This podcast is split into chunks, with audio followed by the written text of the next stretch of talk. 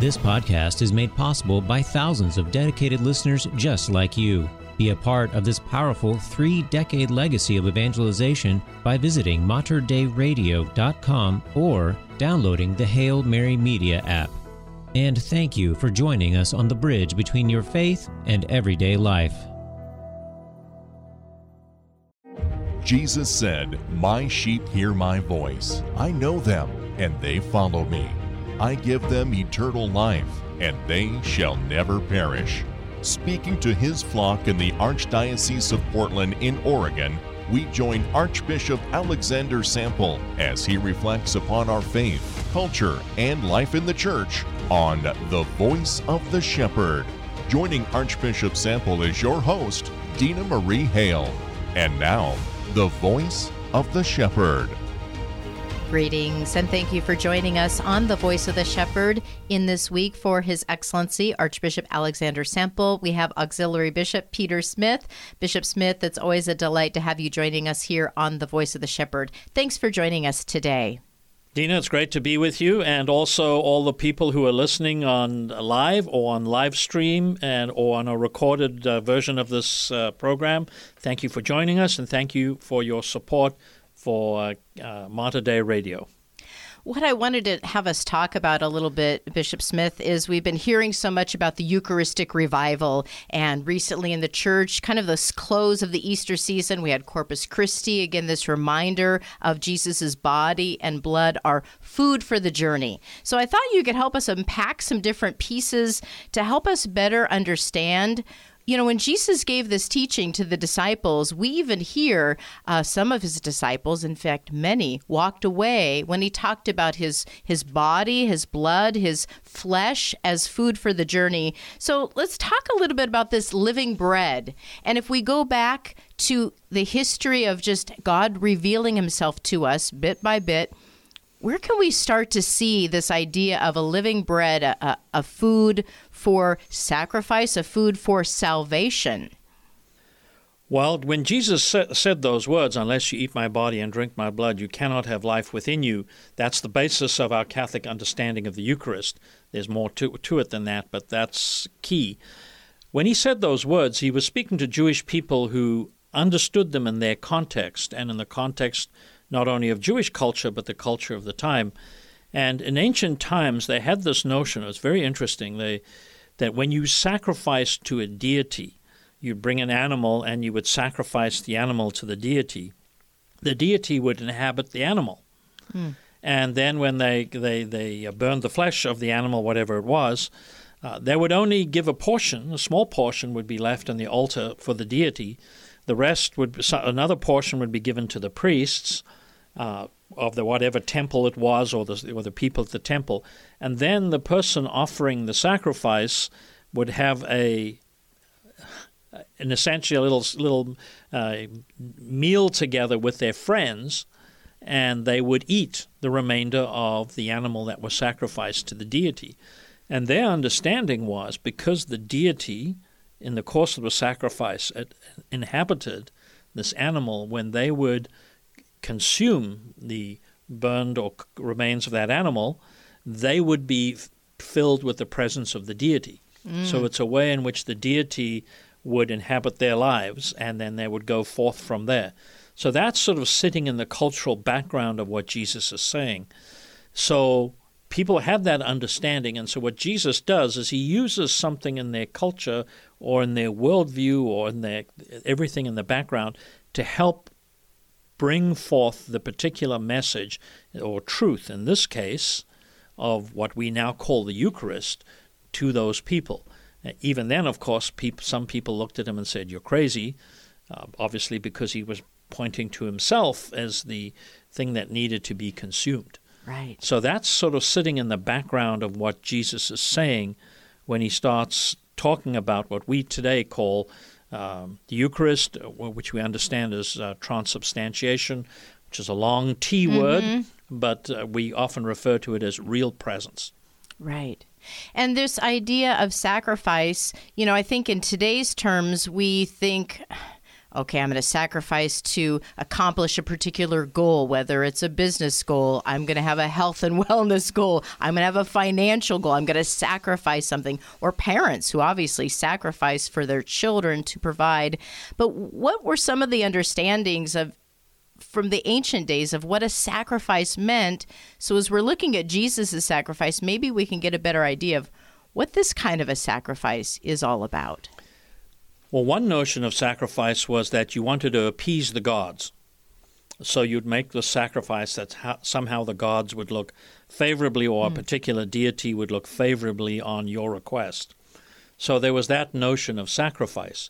But Jesus changes it and turns it on his head because he becomes the sacrifice right. for the good of all creation and the good of humanity. Jesus becomes the sacrifice and that that's how he one with the key one of the key ways he maintains his presence for, with us and for us in the world in, in which we live. So Jesus turns that around.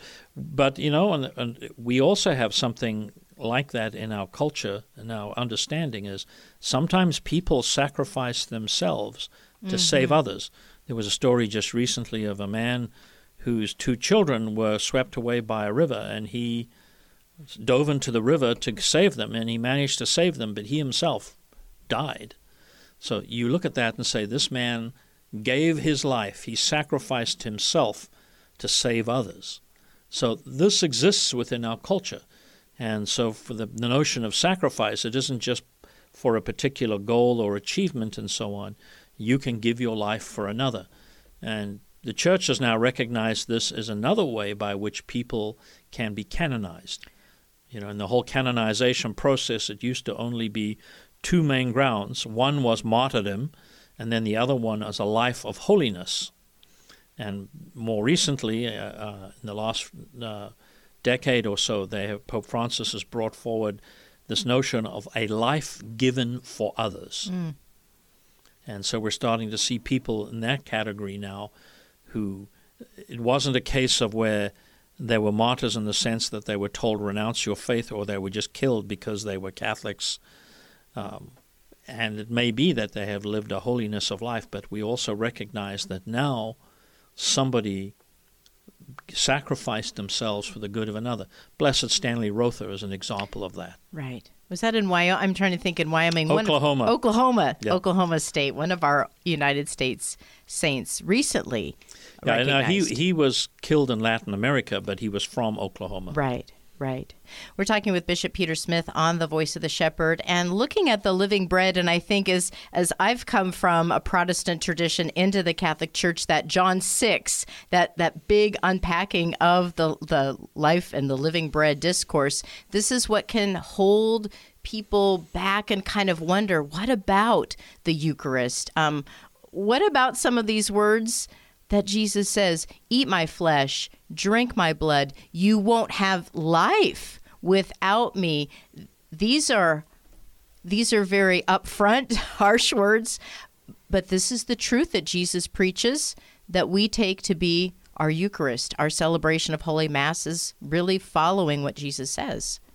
It's a little ironic because you know, sometimes we're accused of not taking Scripture uh, literally, yeah. right? so we, we take the words of Jesus very carefully, and so this is an example of that where we take the words of Jesus very carefully. So the question isn't how do we get out of it, but how do we understand the words that Jesus has spoken?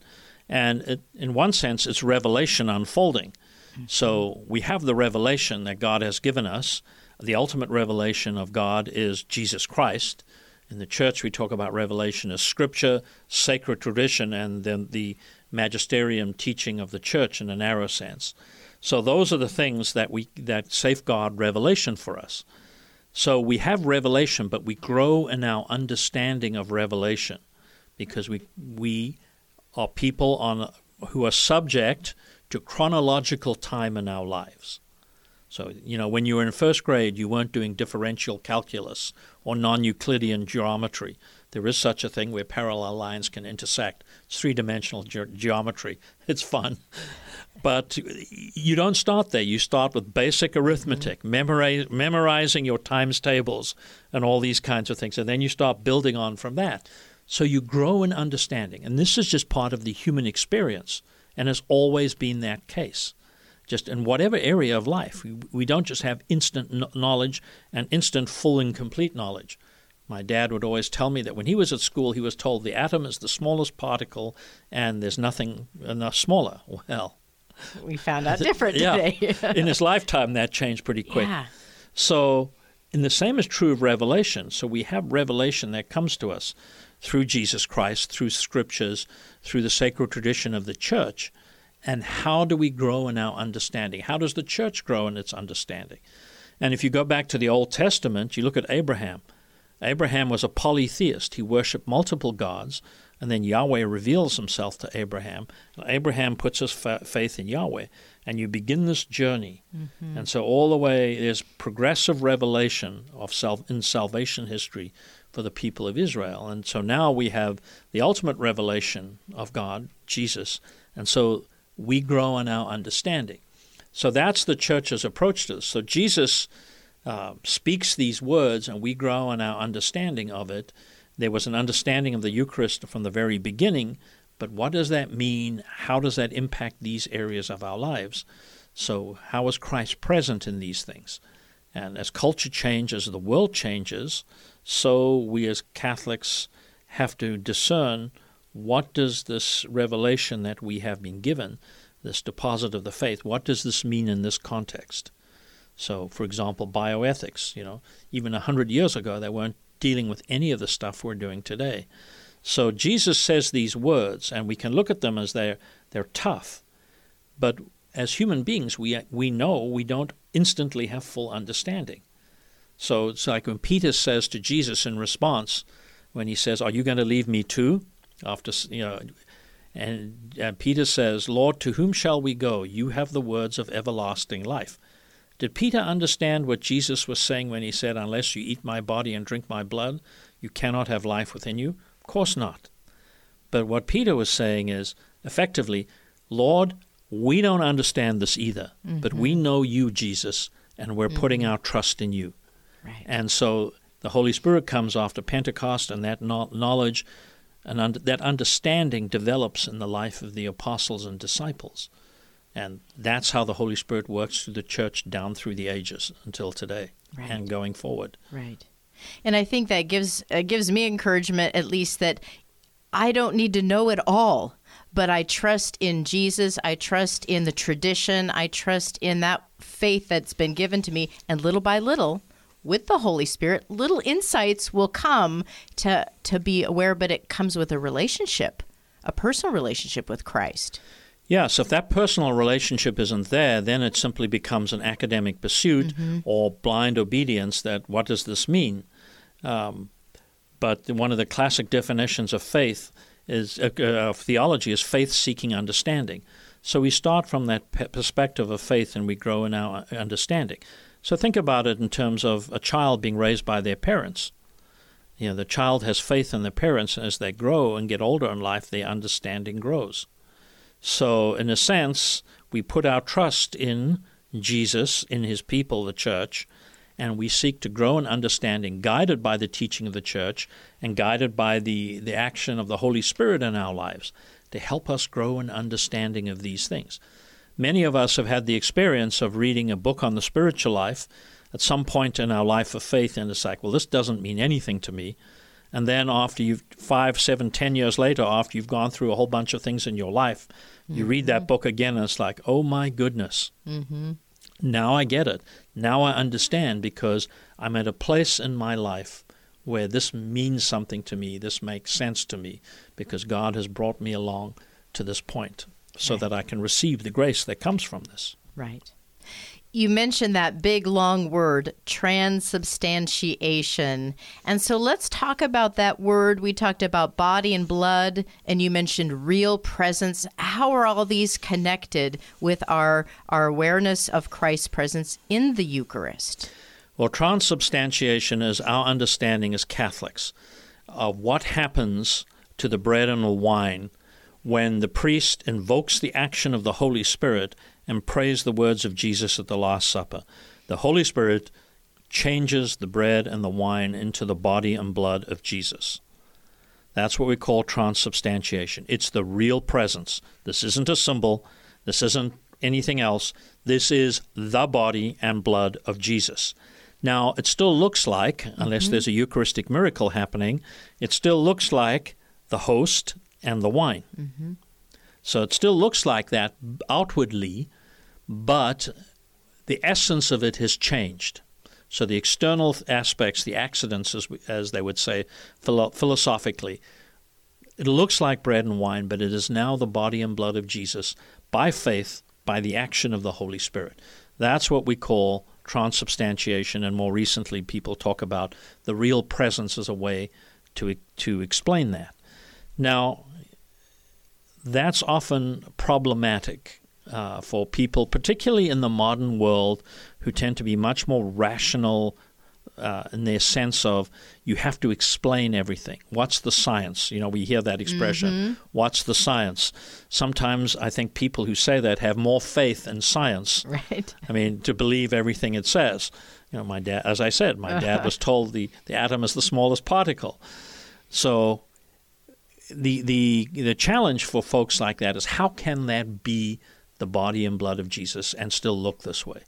And so other churches grapple with this and have various aspects of is it just a uh, a symbol? Is it something more than that?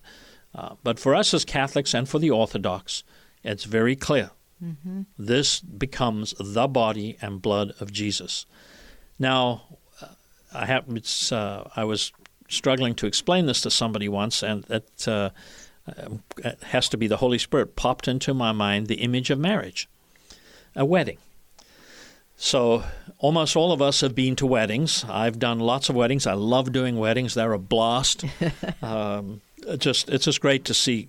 You have uh, the bride and the groom here, and the the heart of the wedding is the exchange of consent.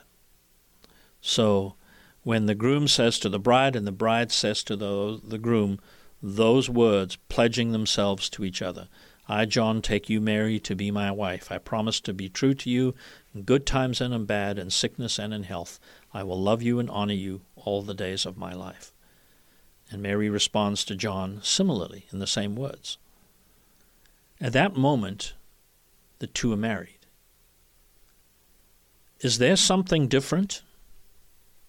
Of course there is, and mm-hmm. everybody there knows it. Mm-hmm. We we may not be able to articulate or explain it clearly, but you still have before the consent you had John and Mary mm-hmm. looking very happy or now after the consent you have John and Mary hopefully even happier, Right. but there's something new there. The two have become one. So there's a new reality. Uh, there's a, the, the things have changed, even though externally John looks like John and Mary looks like Mary. So this thing, this notion, is not foreign to us in our daily life. This isn't weird. I mean, this is very common. This notion of uh, th- something that is radically changed and transformed uh, in its essence, even though not you don't see it externally. It's not a perfect analogy, but it's something that helps explain for us. Yes, this is what God is doing, and He's doing something in a way that we can understand as human beings.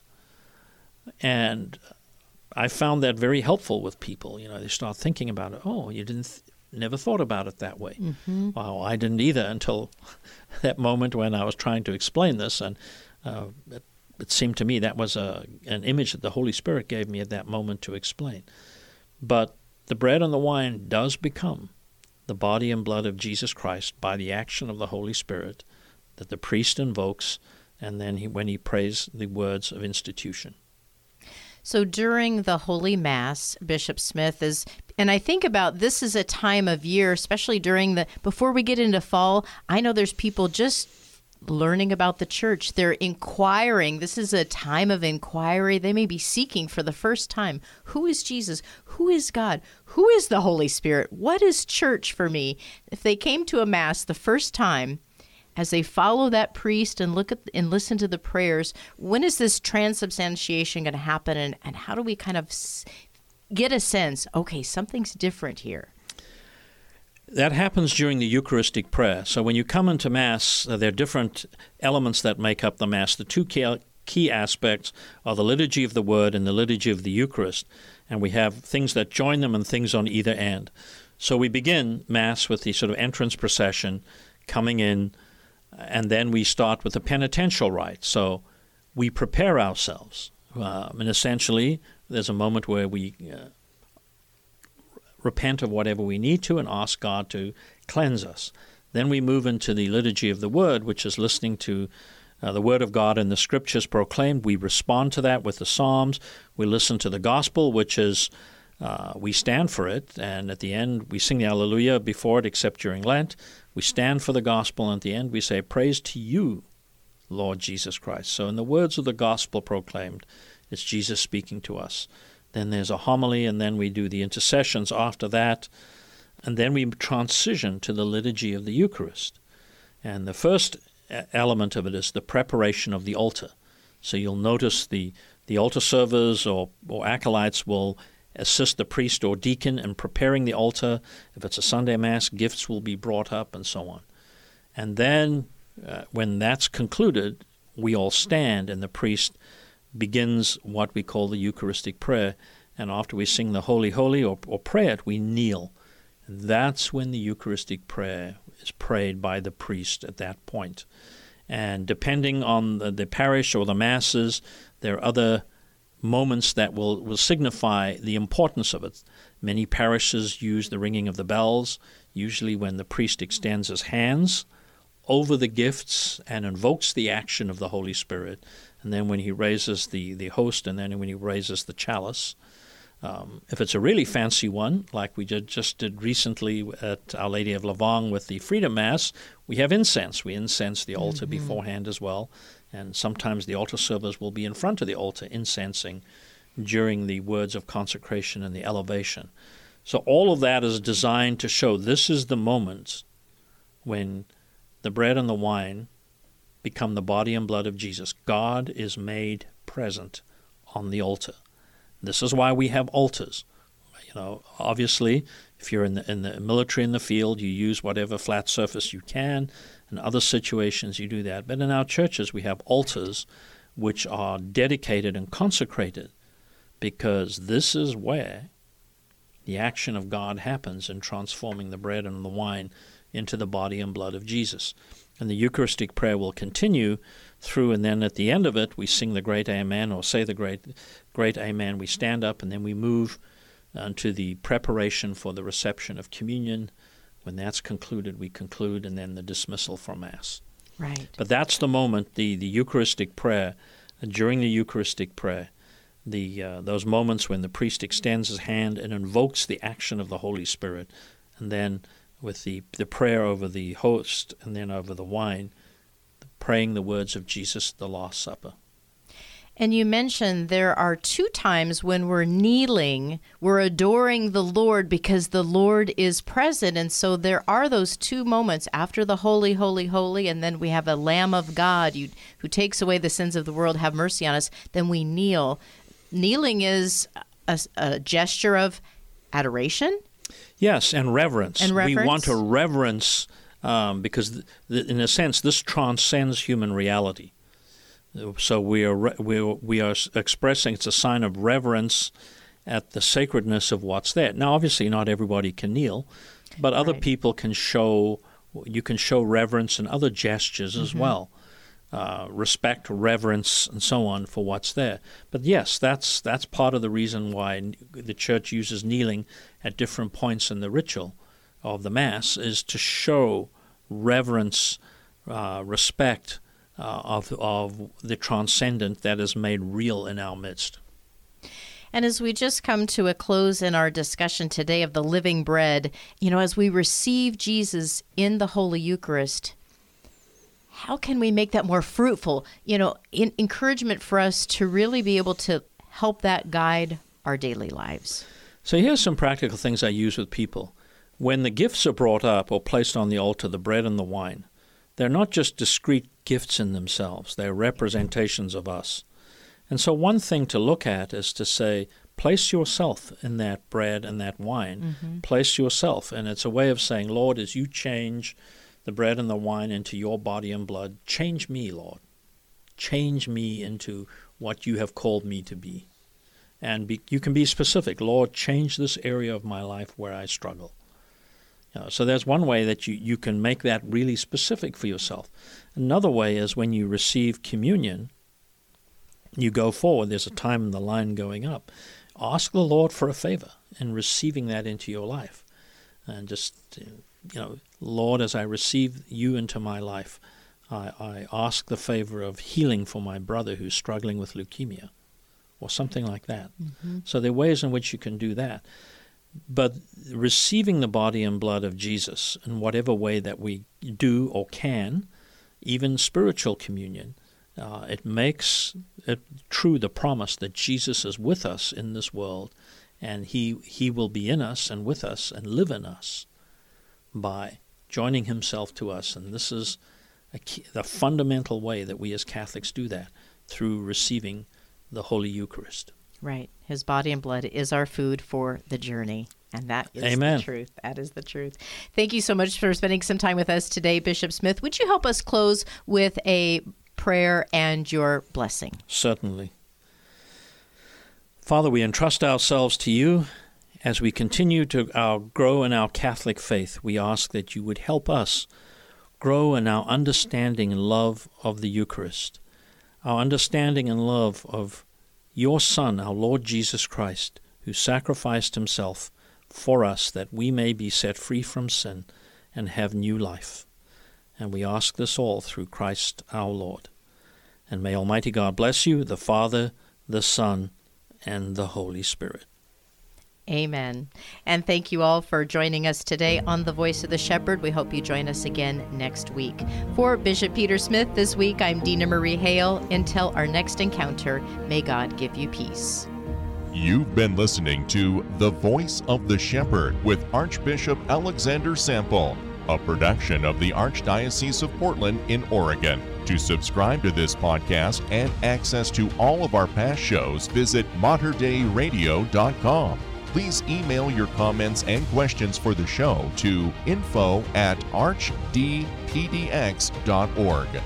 Learn more about the Archdiocese of Portland in Oregon online at archdpdx.org. Peace be with you. If you enjoyed this podcast, please consider sharing it with a friend. You can support this vital mission of evangelization through materdeiradio.com or the Hail Mary Media app and thank you for helping us lead souls to Jesus through the Blessed Virgin Mary.